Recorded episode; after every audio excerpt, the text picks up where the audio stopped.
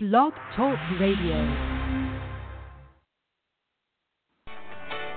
back, welcome back, welcome back. You are listening to Countdown to Kickoff. I am your host, Anthony Denmark, Denmark Like the Country, aka Copenhagen, aka Denny. And this episode is brought to you by EatDrinkSleepSports.com. And since sports never stop, since sports never sleep, that means we always have something to talk about. And since Mason's back, heck, I'm back, you're back, let's go ahead and discuss the latest happenings in the world of college sports. Let's get it. And welcome. Good morning, good afternoon, good evening, and good day. Welcome to Countdown to Kickoff. I am your host, again, the one and only, Anthony Denmark, Denmark like the country. And although we regularly schedule our show every Tuesday and Thursday, due to a power outage, we went ahead and did the show today special, just for you, on Friday. Countdown to kickoff, of course, we discussed the latest happenings in the world of college sports, which of course means that we have a lot of things to talk about. We're going to discuss and preview the latest action uh, upcoming this Saturday. We got a lot of great games on tap. We're also going to talk about the decisions that a lot of college athletes are now being forced to make. Of course, if in fact you were not living under a rock, you are more than aware of the incidents that took place in Charlotte and the incidents that took place in Tulsa. And in regardless of how you feel about the situation, we have noticed that athletes either due to their own fruition or by force have now been had to make a statement. This entire week we've heard statements from pro athletes. We've seen stances by the WNBA. We've even witnessed high school players making statements. Prior to that, we saw college coaches also make statements. And so each Saturday, I find myself wondering, you know, which college athlete will make a statement. Because at this particular juncture, we can all but assume that it's going to happen. The only question is what program, what coach, and what uh, what game will it happen at? Earlier today, uh, Wisconsin Badger, probably preseason All American Nigel Hayes, gave his input, his thoughts about the situation. And it made me again quickly wonder, you know, just like we are aware of the things that are taking place in this country, they are too. And so it's definitely something that I know that I will be watching, and I'm more than sure that my listeners also will be captivated to see not just the action on the field, but also see what actions take place in regard in light of these situations off the field during the Pledge of Allegiance, during the national anthem. But it's uh, always something compelling and always something definitely interesting to watch. Now, of course, uh, we have a great batch of college football games on tap today. I've kind of broken the games down into the hot seat games and the almost hot seat games and the trap game. Uh, earlier Thursday, uh, we saw that Clemson passed the trap game test with flying colors, uh, easily uh, beating Georgia Tech, which of course was not supposed to be a surprise, although Clemson had not won in Atlanta since 2003.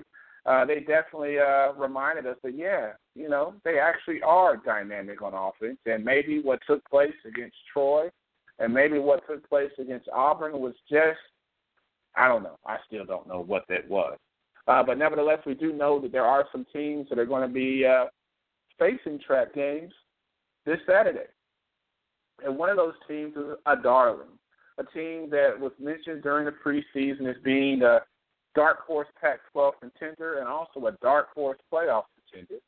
And unlike Tennessee, which has looked anything but impressive, uh, that team out west, uh, led by a guy by the name of Chris Petersen, he has the Washington Huskies at least looking good in the games that they're supposed to win. But, you know, they have a trap game themselves. As they, of course, take on the Arizona Wildcats. And, of course, throughout the infancy of the season, many have said, myself included, have questioned the legitimacy of Washington because they really haven't played anybody. And it's good. It's good and easy to uh, look impressive against teams like Portland State, but it's definitely something different when you're actually able to do it against a team that actually fields Division One athletes who uh, actually uh, have the same size, height, and measurables as the team on the other side of the ball. Well, they finally get an opportunity. Well, almost. They, of course, have a trap game, like I said before, as of course this Saturday during Pac-12 after dark.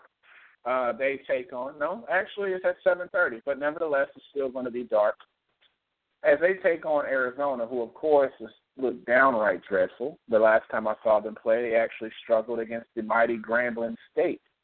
You know that team, that HBCU program that of course is always good for the bands, but never good for football.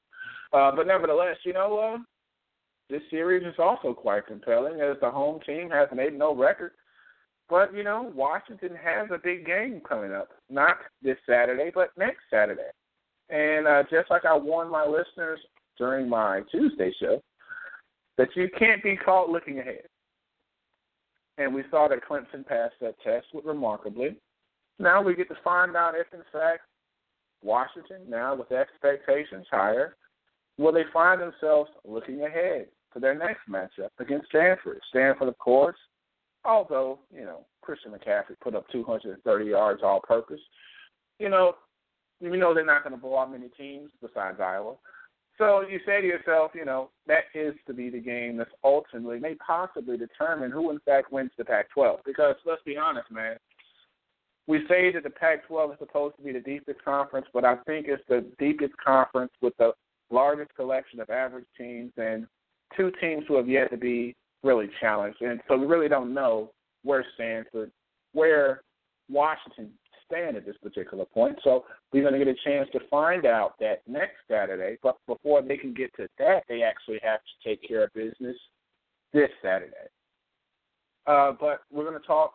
Uh, have a guest come on, uh, Jack Follman. He actually writes for UWDawgPound.com uh, to find out, uh, you know, what's going on with these Washington Huskies. Because one thing we do notice very quickly about college football is this definitely the West Coast bias is alive and well. It seems as if, if in fact the game comes on after 10, everybody else on the East Coast have either one moved on, gone to sleep, or probably gotten so drunk that they probably had no time to really focus on what took place out on the West Coast.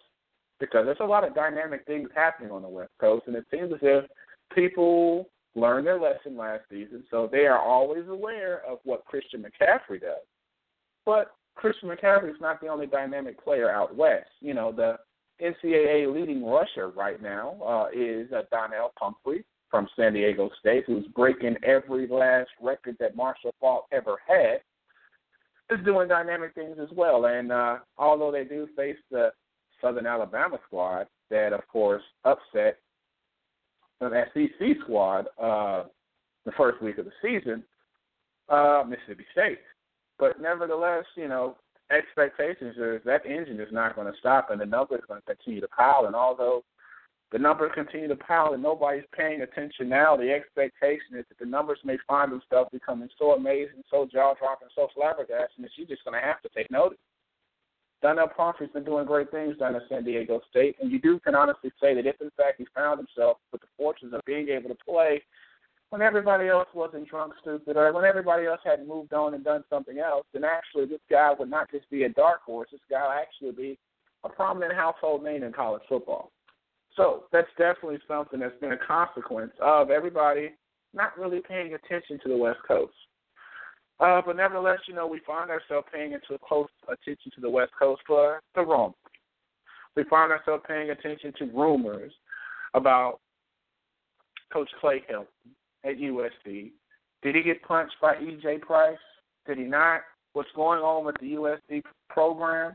I mean, it seems as if there's dissension. Although the USC Trojans right now are currently playing Utah and currently having the lead, it is far too early to say this, but it actually seems to be something that rings true.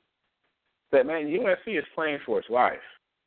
Because regardless of how many wins they have this season, the fact that the stench of being dis- dismembered, humiliated, and humbled by Alabama in such a domineering fashion is just something that's not going to be forgotten, regardless of if this team wins 10 games, regardless of if that this team finds itself actually making a bowl game. The truth of the matter is, it seems as if the only thing that we have ourselves paying attention to out on the West Coast is USC coaching problems.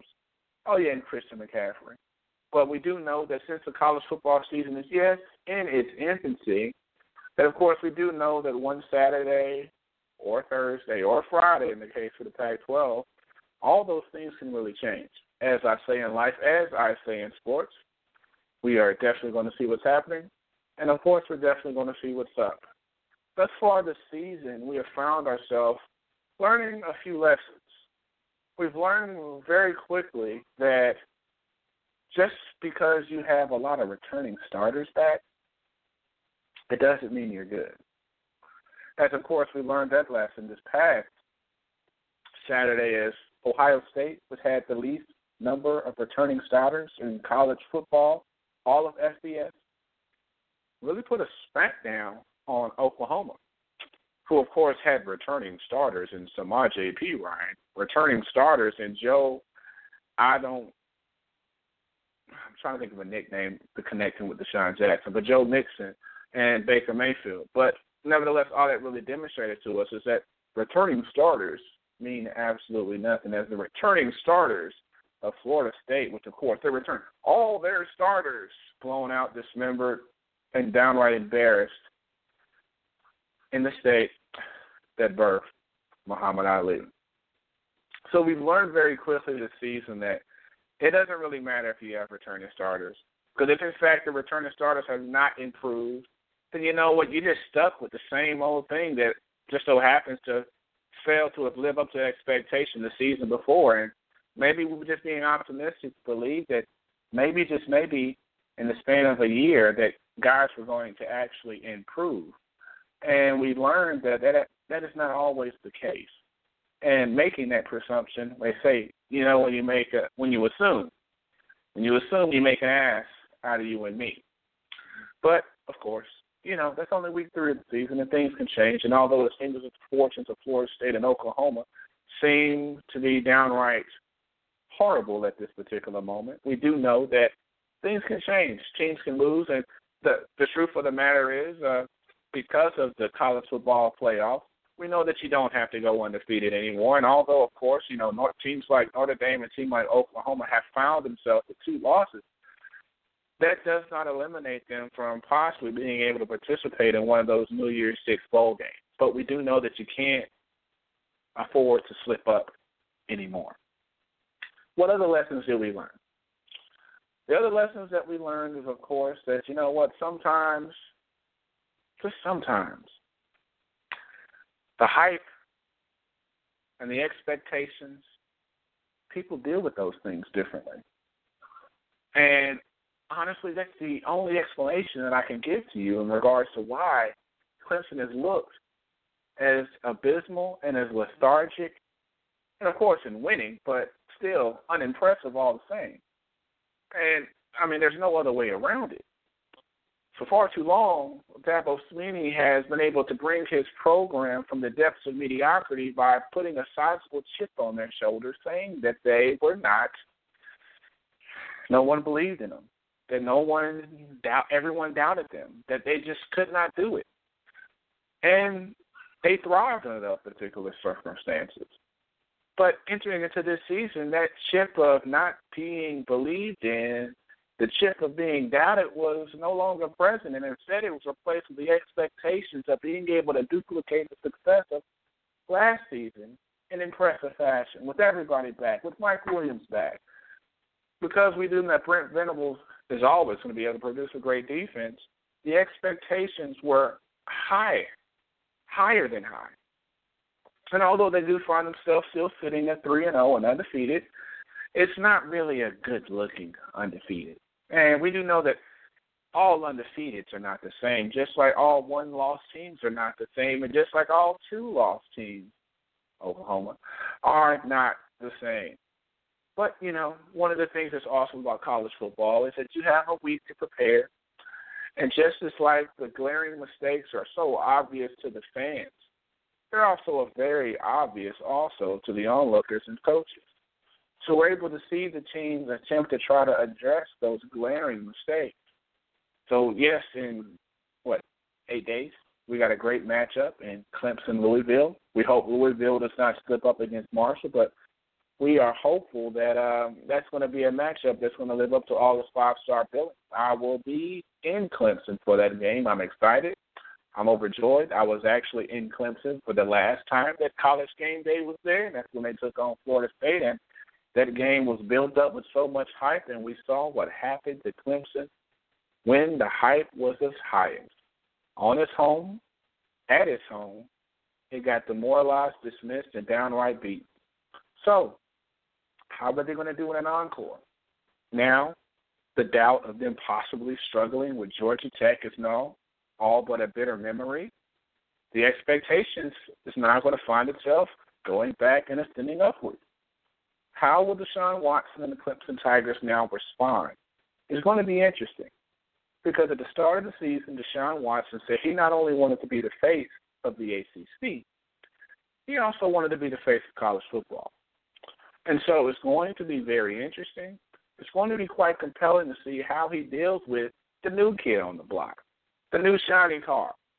The car, of course, I'm referring to is Lamar Jackson. I call him Lamar Heisman because at this particular point he definitely won the September Heisman. How he in fact performs in October is anyone's guess. But we do know that it's next week is going to be an excellent start. The Clemson Tigers started slow with expectations high, but they still won.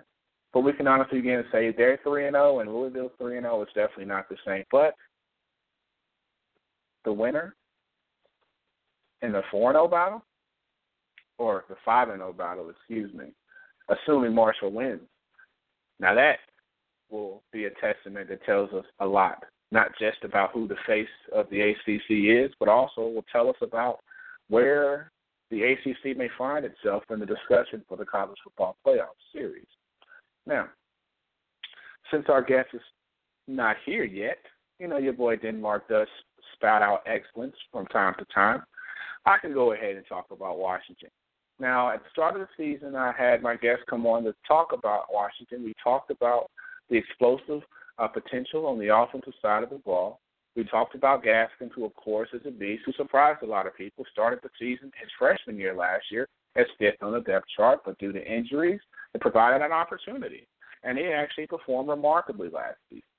But again, like I referenced with Deshaun Watson, now with expectations highest, although the offense has been explosive, and although the talk or the concern that I mentioned about will Ross at wide receiver be healthy, he of course has answered that admirably.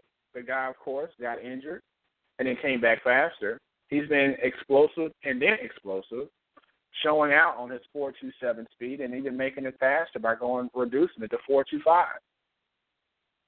But we saw Jake Browning continue to make strides as a, as a passer. He, of course, at this particular point in the season, leads the NCAA in passing efficiency. But again, it has been against cream puff prairie dogs and softies. But he's produced nonetheless. Numbers don't lie. At this particular point, he has a 71% passer rating, which is something that I'm more than sure that Joshua Dobbs would definitely dream of being able to have at least once. But despite that amazing play, the play of Gaskins has really not been as that impressive. You would have expected that against the cream puff prairie dogs and cottonelle tissue, that Gaskins would have put up alarming numbers. But that's definitely something that has not, at this particular point, has happened. Now, your reasoning may say, well, that may be because uh, of the strides that Jake Browning has made at at quarterback that that has now allowed them to be able to spread the field more and no longer need to feed the rock to Gaskin. But we do know there comes a time, unless you're Washington State, when you're going to have to run the ball. And his minimal production against inferior opponents really has left a lot to be desired for. But against Arizona, I mean, come on, against Arizona, the expectation, at least, has now grown to the point where not only is there an expectation for the Washington Huskies to win this game, but also to be able to win in an impressive fashion. Because at this particular point on the national stage, everybody's already mistakenly presumed that for some reason Stanford is supposed to be the hallmark of the of the Pac-12.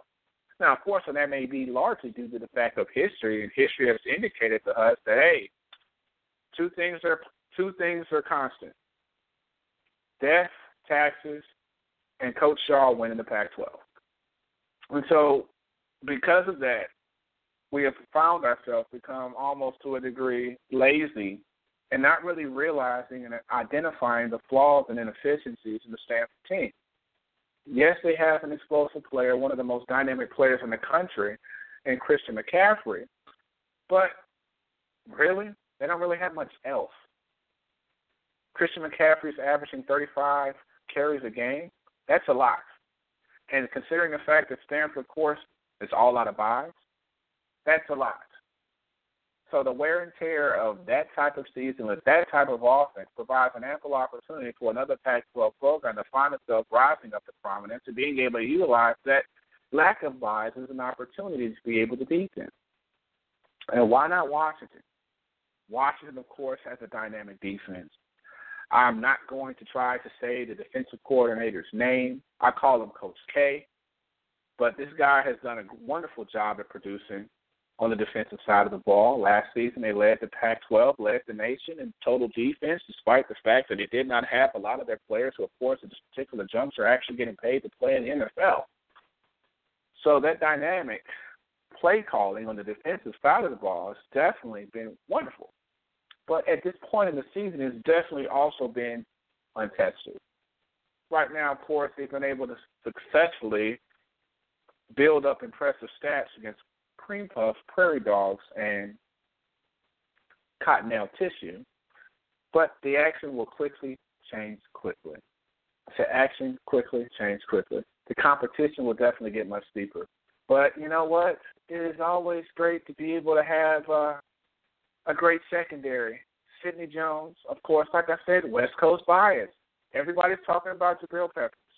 Everybody's talking about all these other defensive players on the East Coast. They're talking about Humphreys down in Alabama. But nobody's talking about Sidney Jones. Nobody's talking about Budda Baker. Those two guys will, of course, their play may not have gotten noticed by most people, but we do know the NFL scouts are definitely paying attention. As it appears at this particular juncture that Washington has just yet has yet another batch of future NFL first round picks in its backfield on the defensive side of the ball. Maybe I'm presuming, maybe I'm making a mistake, maybe I'm, but if in fact I'll be doing what everybody else is doing, which of course makes me a tad bit nervous. But I don't expect Washington to trip up against Arizona. The biggest question is, will they be able to leave the game healthy? I remember when I had my guest on from Clemson, I said the biggest concern, the biggest concern for Clemson is to be able to play the trap game, so win the trap game, and leave the trap game with everybody healthy.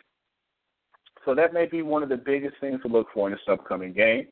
Uh, of course, experts are saying the game is not going to be close. We do know that Arizona, their leading tailback Travis Wilson, is going to be out the game. We do know that Anu Solomon is listed as probable. And although, of course, his play, of course, infuriates all those onlookers who find themselves aligning their allegiance with Arizona, uh, the fact that he's questionable only lets me know that the game is going to be even uglier than expected. But, you know, that's the trap game. So I'm excited to see what happens in that game. But I think the worst thing about it is when you're expected to win, not many people are impressed. People are just going to look at the box score. People are just going to look at the statistics because the win is expected, and everybody's starting to go ahead and look forward to Week Five when uh, Stanford lines up against Washington, and that is going to be the game that I'm looking forward to watch. I'm looking forward to see Christian McCaffrey go out as a receiver, and I'm looking forward to seeing him and Budda Baker make some magic happen. But again, as I say in life, when it comes to Washington, do they pass the trap game? We're definitely going to see what's happening. And of course, we're definitely going to see what's up. Now, one of the other things um, that I talked about, I know at times when I talk about college football, I always find myself being a bit optimistic, hoping and praying for the upset. I mean, let's be real. The difference between the NFL and college football is because the upsets happen. Upsets rarely happen in the NFL. I think the last upset that I could truly remember, you could possibly say it may be a stretch to most, is when the New York Giants beat the New England Patriots, who were undefeated, to win the Super Bowl. Outside of that, everything is pretty much predictable in the NFL. My impression after the Week Three season was, oh my gosh, oh my gosh, oh my gosh. And I said that not because I was amazed by Lamar Jackson do his damn thing, or that I was amazed by Jabril Peppers be the most dynamic player in college football at three different positions. It was because it seems as if the excitement and the predictability of college football, the unpredictability of college football, is all but near its end. You may say, why, Denmark? I mean, upsets happen in week one, and upsets did definitely didn't happen in week two with Oklahoma State and CMU. Thanks, Ref. But the truth of the matter is, I don't know about you, but after watching Oklahoma and Ohio State, after watching Alabama and Ole Miss, I found myself saying something that I just did not want to say. I found myself thinking about Alabama and Ohio State in the same way that I think about Golden State and Cleveland, where it appears at this particular juncture that it appears all but inevitable. Just like in the NBA, you have 82 games we all know, we all assume that barring injury, that the NBA Finals is going to be between who? Cleveland and Golden State. And just based off of the dominant performances of both Alabama and Ohio State, it's hard for me to sit here and watch and attempt to ignore the obvious, which at this particular juncture, at this point in the season, barring injury, that two slots for the college football playoffs is all but decided. Alabama and Ohio State. And I found myself saying, you know, seems as if everybody else is just fighting for seeds. Everybody else is really just fighting for a bowl game. Everybody else is just fighting for a contract extension or an attempt to try to save their jobs. Because the butt whooping that Alabama put on USC and the dominant defensive performance that they put on against Ole Miss, uh, well, minus uh, the last two minutes when Ole Miss came back, indicated to me that man, if this is how good these teams are now, it's just freaking scary to think about how dominant these teams are going to be 13 weeks from now. Because the gap between Ohio State and the Big Ten is wide. And I know, I know, you may say, well, Denmark, according to FPI, the Big Ten may be the strongest conference in college football. And you know that may be true. We know Wisconsin, we know Nebraska, we know Michigan, and we know my favorite dark horse team, Michigan State. But if you saw the athletes that Ohio State rolled out there, inexperienced athletes and the dominant performance that they put on against Oklahoma, you're telling me that you don't expect that team to get better? You're telling me, led by a senior quarterback in JT Barrett, that they that they're somehow going to lose to Michigan, the team they beat forty-two to thirteen. I know, I know, I know about Michigan. I know about Jabril Peppers. I know about Wilton Speight. But if you saw the Michigan game, I mean, if you really, really saw the Michigan game,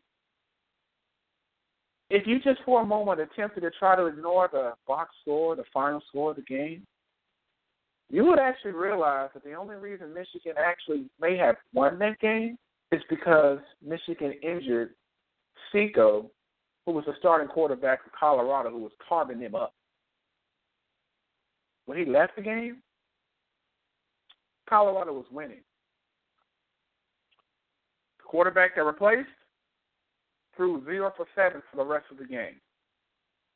So yeah, you know, Michigan, well, how did look good? Jabril Peppers did his thing, huh? but do you really expect how much can change from a 42-13 ass whooping that took place last season between Michigan and Ohio State? And I know I love I love me some Michigan State. Love them.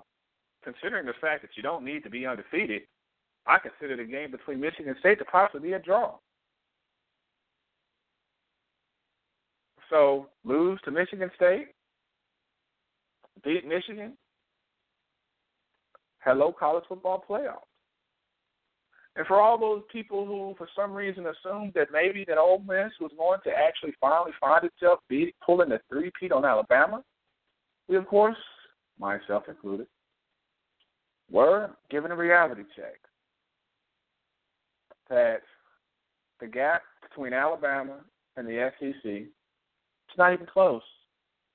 Now I know, I know. You may say, well, Arkansas is undefeated. Hey, and uh, Texas A&M's defense has looked much improved, and maybe Joshua Dobbs will actually accidentally become an accurate quarterback. But come on, y'all. Haven't we seen this before? Haven't we witnessed Arkansas play a close game against Alabama yet still lose? Haven't we seen Texas A&M get bludgeoned by Alabama because of their lack of physicality? despite the presence of the future number one pick in the draft and Myles Garrett attempting to do things? We've seen this happen before. And you may say, well, then, Mark, I mean, uh, it's not like Alabama has a fifth year fifth year quarterback in J.T. Barrett, but hey, I mean, haven't we seen Alabama win in spite of their quarterback? Haven't we seen Damien Harris now continue to get stronger as the game gets on? And hey, I mean, we learned against Ole Miss hey, I mean the offense may struggle, but hey, the defense scores touchdowns. As we saw that big man rumble, big man rumble, and we saw the special teams actually contribute something more than field goals and kick sixes. And Of course, Jackson return, a return. So you say to yourself, I know for those who do not cheer for those teams may be begrudging and admitting it, but come on, man. At this point, barring injury, it seems as if Saban Meyer 5 is inevitable. Is inevitable. I mean, what do you think Auburn's going to beat Alabama? What really? You, you think Arkansas is going to be? Oh well, maybe, maybe somebody out the SEC East can do it. I mean, what? What you to go with Florida? who of course has a dominant defense, but of course has questions on offense. She's gonna go with Tennessee? Come on now. Come on now. We saw what Tennessee did against App State. Oh, please don't tell me you're gonna utter Georgia. We, we we saw how they performed against Kentucky. So seems as if I may not want to admit it, but the two slots in the college football playoffs appear at this point to be all but a lock. Now I'm not going to go ahead and go further in saying that they're in the national championship game, but we do know that uh, at least for the sake of selling tickets, that at this point, I really would not have think that they would find themselves putting Alabama versus Ohio State in the first round of the college football playoffs. So I mean, uh, it, the phenomenon for Lamar Jackson is nice. Hey, it's, it's great, but come on now, how long do you expect it to last? Oh, and you know Christian McCaffrey's doing his thing. Yay, this great. Oh, but come on now. No byes. Bryce Love, the backup running back, contributing nothing. And the workload of Christian McCaffrey only getting heavier and heavier by the day. I, I, I just I just don't see it. I see the rest of college football vying for the last two spots, and hey, that's what these weeks are for. Maybe Washington is one of those teams, but hey, the, the jury's still out. Maybe maybe Michigan State's one of those teams, but the jury is still out. I mean, maybe Houston is one of those teams, but I worry. Ward got injured in the game against Oklahoma. His shoulder's still not right, and I say to myself, the type of offense that he runs, can we really expect and rely on on Ward being healthy throughout the entire season? And of course, if history has shown us anything, it has demonstrated to us that Ward may miss a game, and if Ward misses the game, despite the dominant defense at this particular point, it's only averaging at least 1.5 yards per carry, which is crazy. We did see UConn give him an L last season when Ward was unable to play. So that's something to watch. I don't think the Heisman race is going to be determined by Alabama or Ohio State. I think honestly the rest of this season is about trying to determine who's going to win the Heisman you know who's going to lose in the first round to Alabama and Ohio State. But again, again, as I say in life, as I say in sports, this week, next week, the week after that. We're definitely going to see what's happening. And of course, we are definitely going to see uh, what's up. Now, I always like to create unique, different, catchy settings, uh, topics for me to talk about, and provide some type of musical interlude to go with it. Seven years ago, when you said that you were hot, you were supposed to be fly. You were supposed to, being hot was a good thing. But now, being hot's not too nice. So this is our this is, is why I'm hot segment.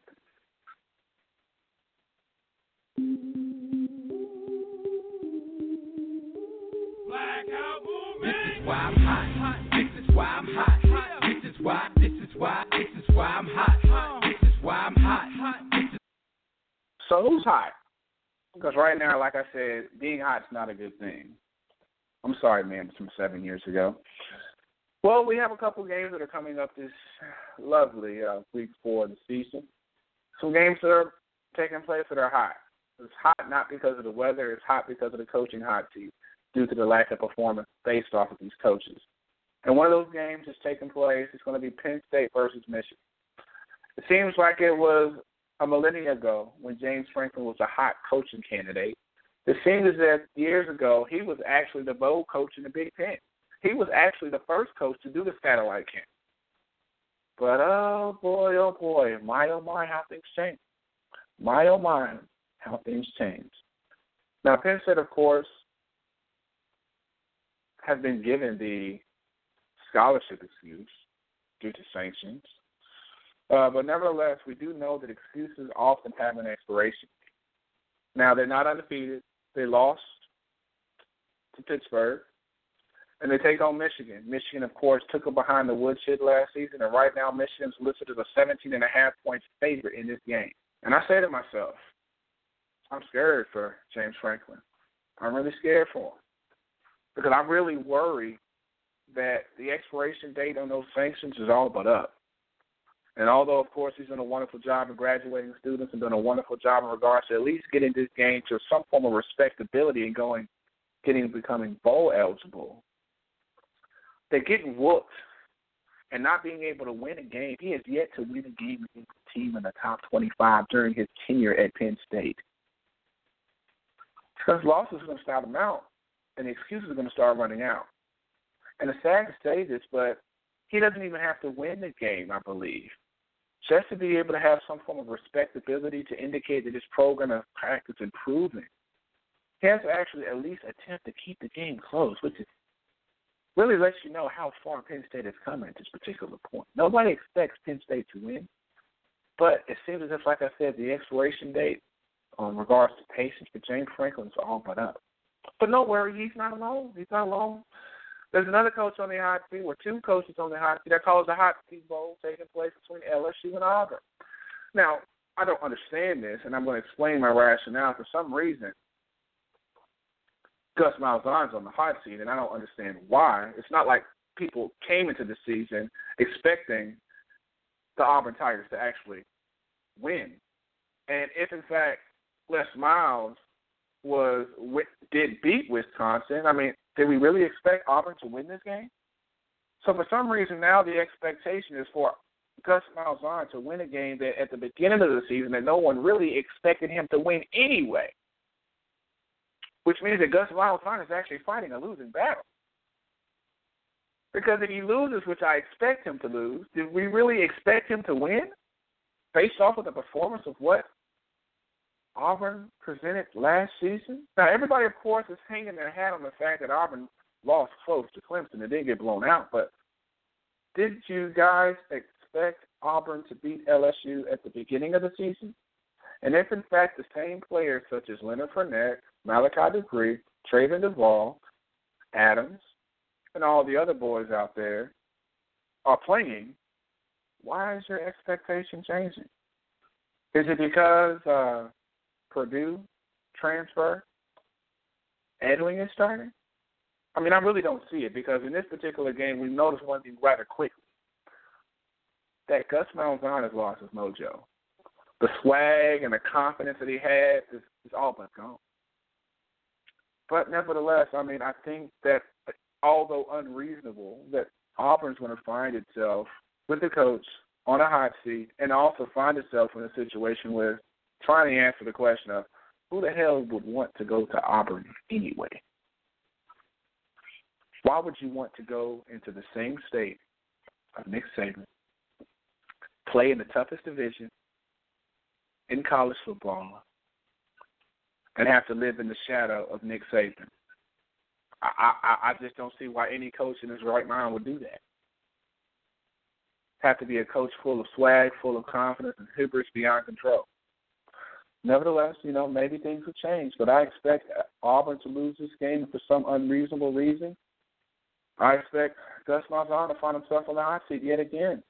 Now, a game that could be hot, UT versus Florida.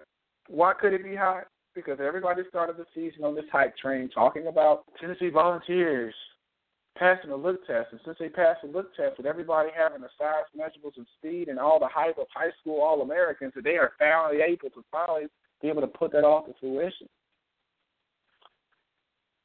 If Butch Jones loses to Florida for the 12th time, I think the hot seat is about to start warming up. Because when you have the size, when you have the talent, when you have the experience, you no longer are able to use the excuse of your players being young, I mean, bro, what you gonna say now? What's the excuse now? Because after all those guys leave, the cupboard's going to be air. And then what are you going to use? Young again? Use this, an, use this an excuse as an expiration date. But again, maybe he'll surprise. I don't expect it. Have very low expectations for Butch Jones, and that's something I make no secret about. Another coach who could be hot is Mark Helfrich from Oregon the jerseys used to be vogue. You know what I mean? We used to love seeing all the jersey combinations. Going for two used to be vogue. It used to be awesome when you were winning. So the fact that they're coming out with some uniforms that make them look like ducks, my opinion, it really is stupid.